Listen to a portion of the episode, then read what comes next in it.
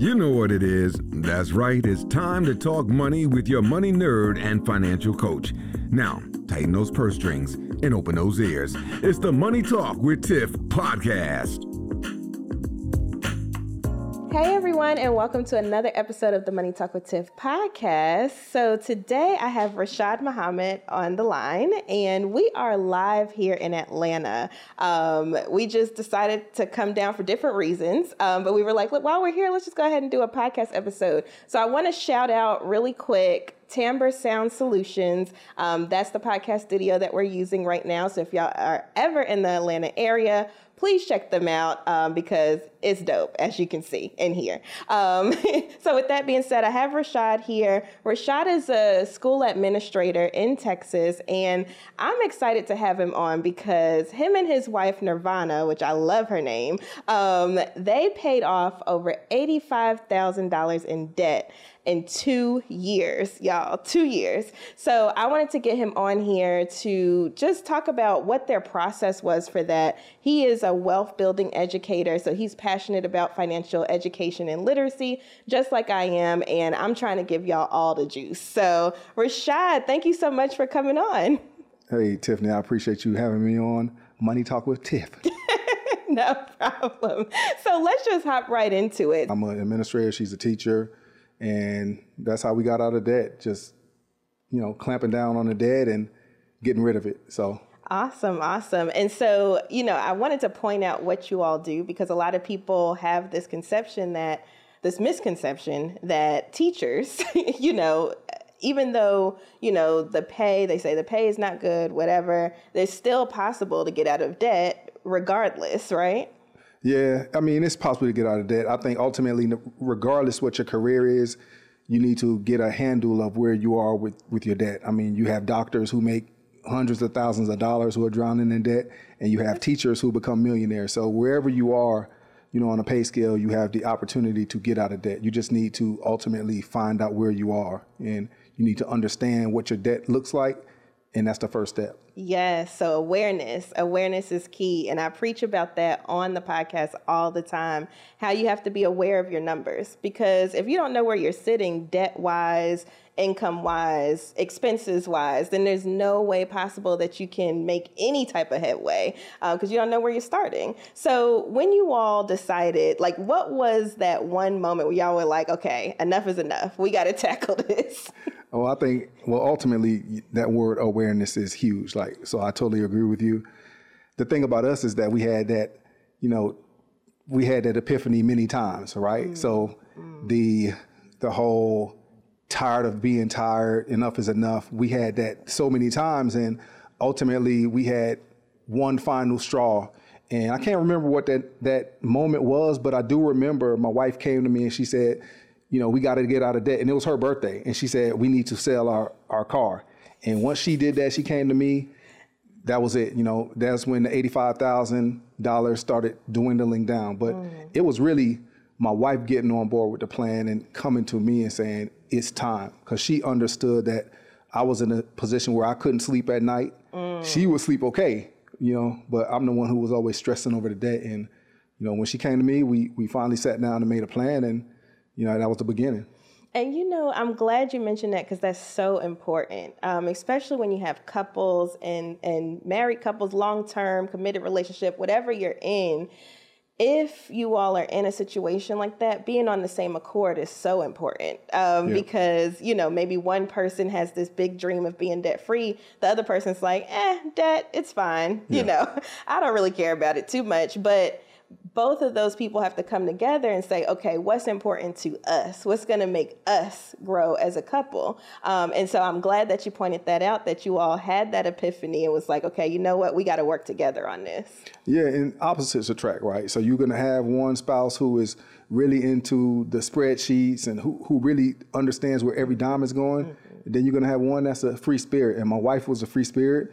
I was the one who really was the money nerd. I knew where all every penny, every dime was going and she didn't understand what my stress was like. So until we were able to get on one accord and, and have those conversations, which were difficult conversations, right? I mean, mm-hmm. until we were able to get on the same page, we weren't going to get out of debt.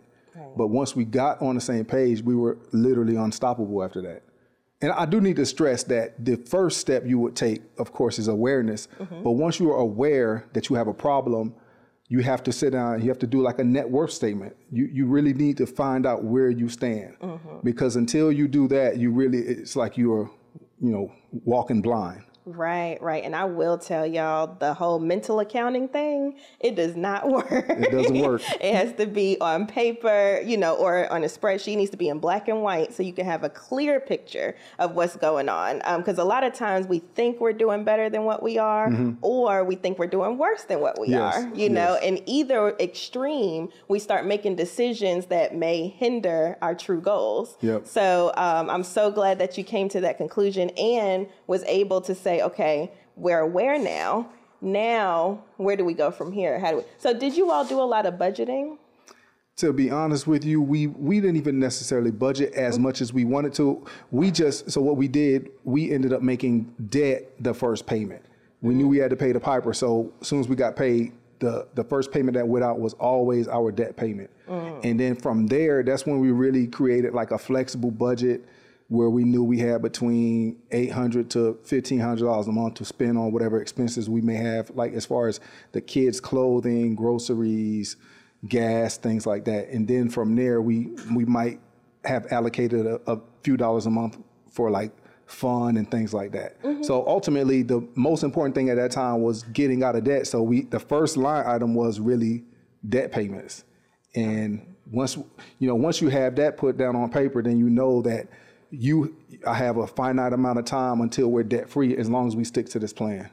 Awesome, awesome, awesome. So you were able to model that all out and then show your wife and say, okay, look, here's where we are, here's where we can be in X amount of years, as long as we stick on this this track and bam, you did it. Yeah, absolutely. So one other good thing about putting your your finance your numbers on paper and doing a budget is that you you see exactly where you are, you see where you stand, you see where you're going, but it also feels like you're giving yourself a, a raise because you're just in the dark and then all of a sudden you see the light. So mm. that's what we did, and we were able to see, okay, this is how much money we were blowing every month. Mm. Now we're going to reallocate this towards paying off our debt, and then we know once these 24 to 36 months are up, then we can reallocate that towards paying ourselves. Mm, mm. And oh, you said so much in what you just said. There's so many gems there because at the end of the day,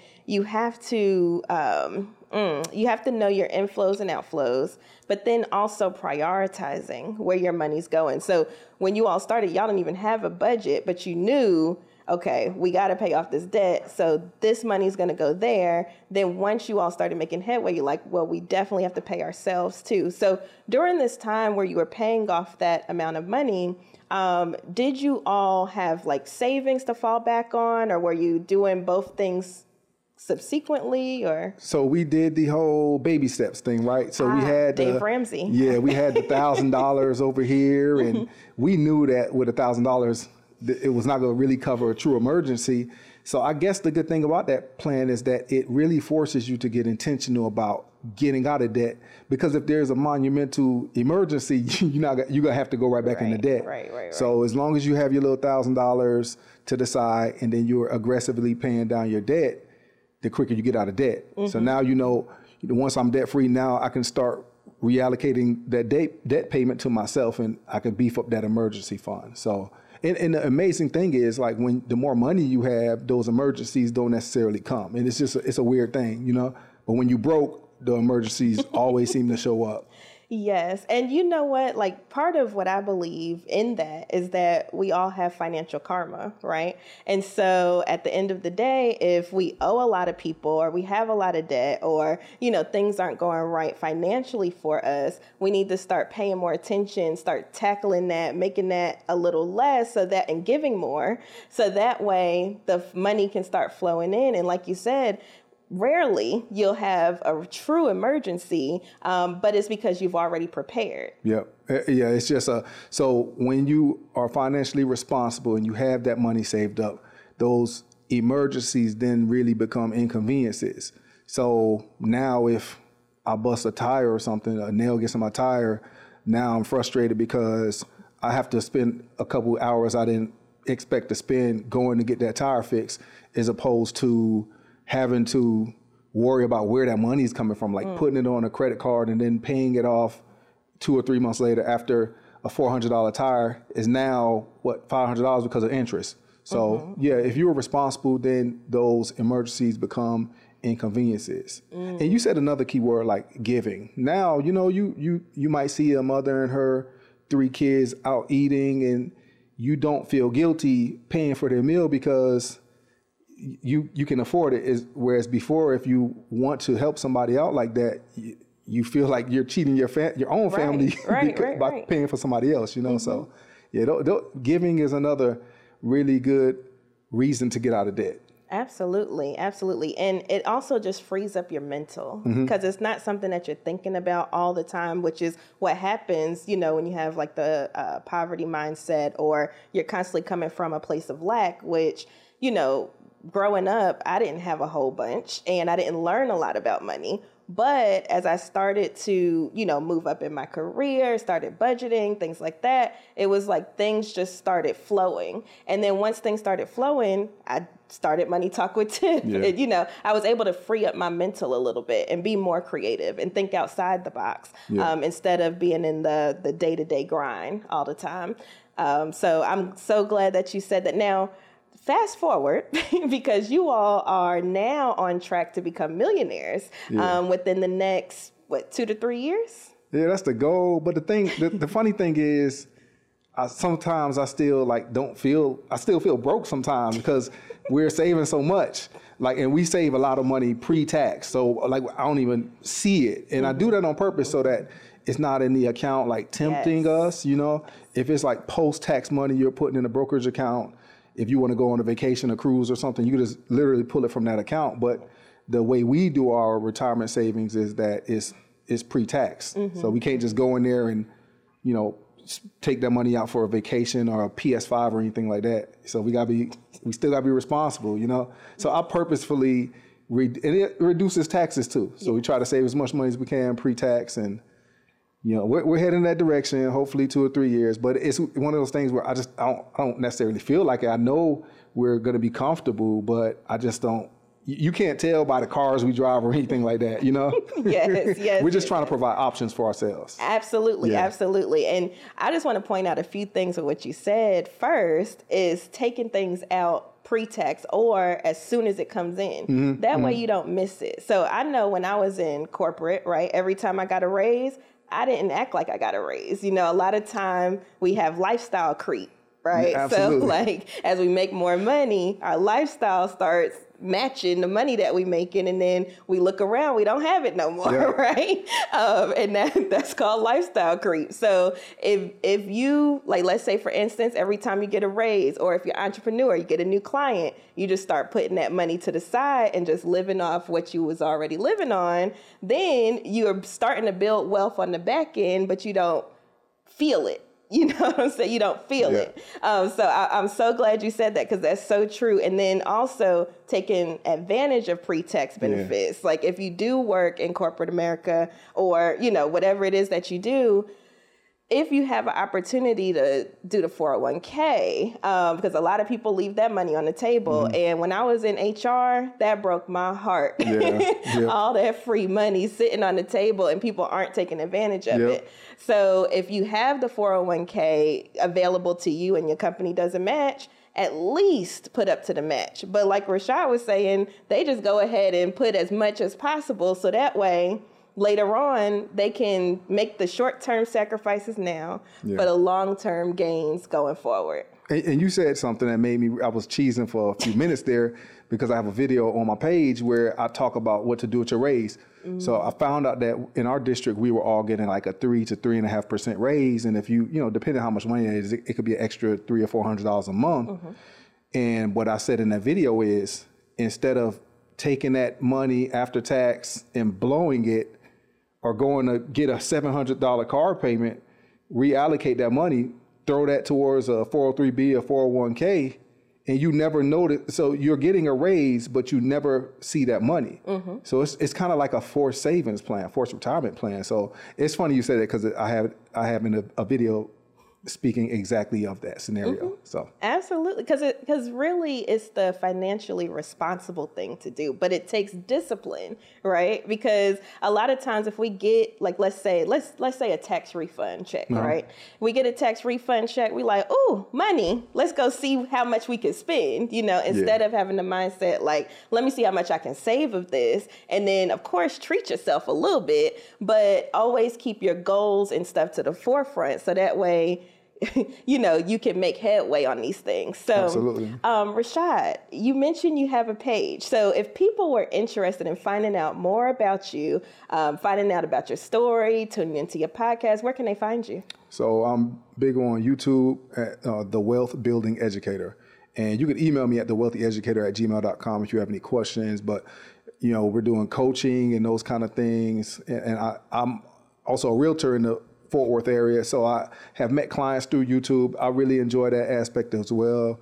You know, we're just trying to do big things. And I think within our community in particular, the money ta- the money topic is so taboo, and I don't understand why we have such a hard time discussing money amongst ourselves. But I just think people like you and I having these conversations will, you know, break down some barriers and allow us all to begin building wealth together Absolutely. and not hoarding, right? yes. So we have a hard time sometimes sharing this information with others, thinking that they're going to get more than I have. When I think that the more of us that are wealthy, the more prosperous we can be. Exactly, exactly. And see, that's the thing. Like, what we do is so crucial to our community because it's like you said from the beginning awareness right you don't know what you don't know Yeah. so maybe something that we said today sparks somebody else and they're like oh i never thought about that but now you have that awareness and now you know so now you can start implementing and we can have more black millionaires right Absolutely.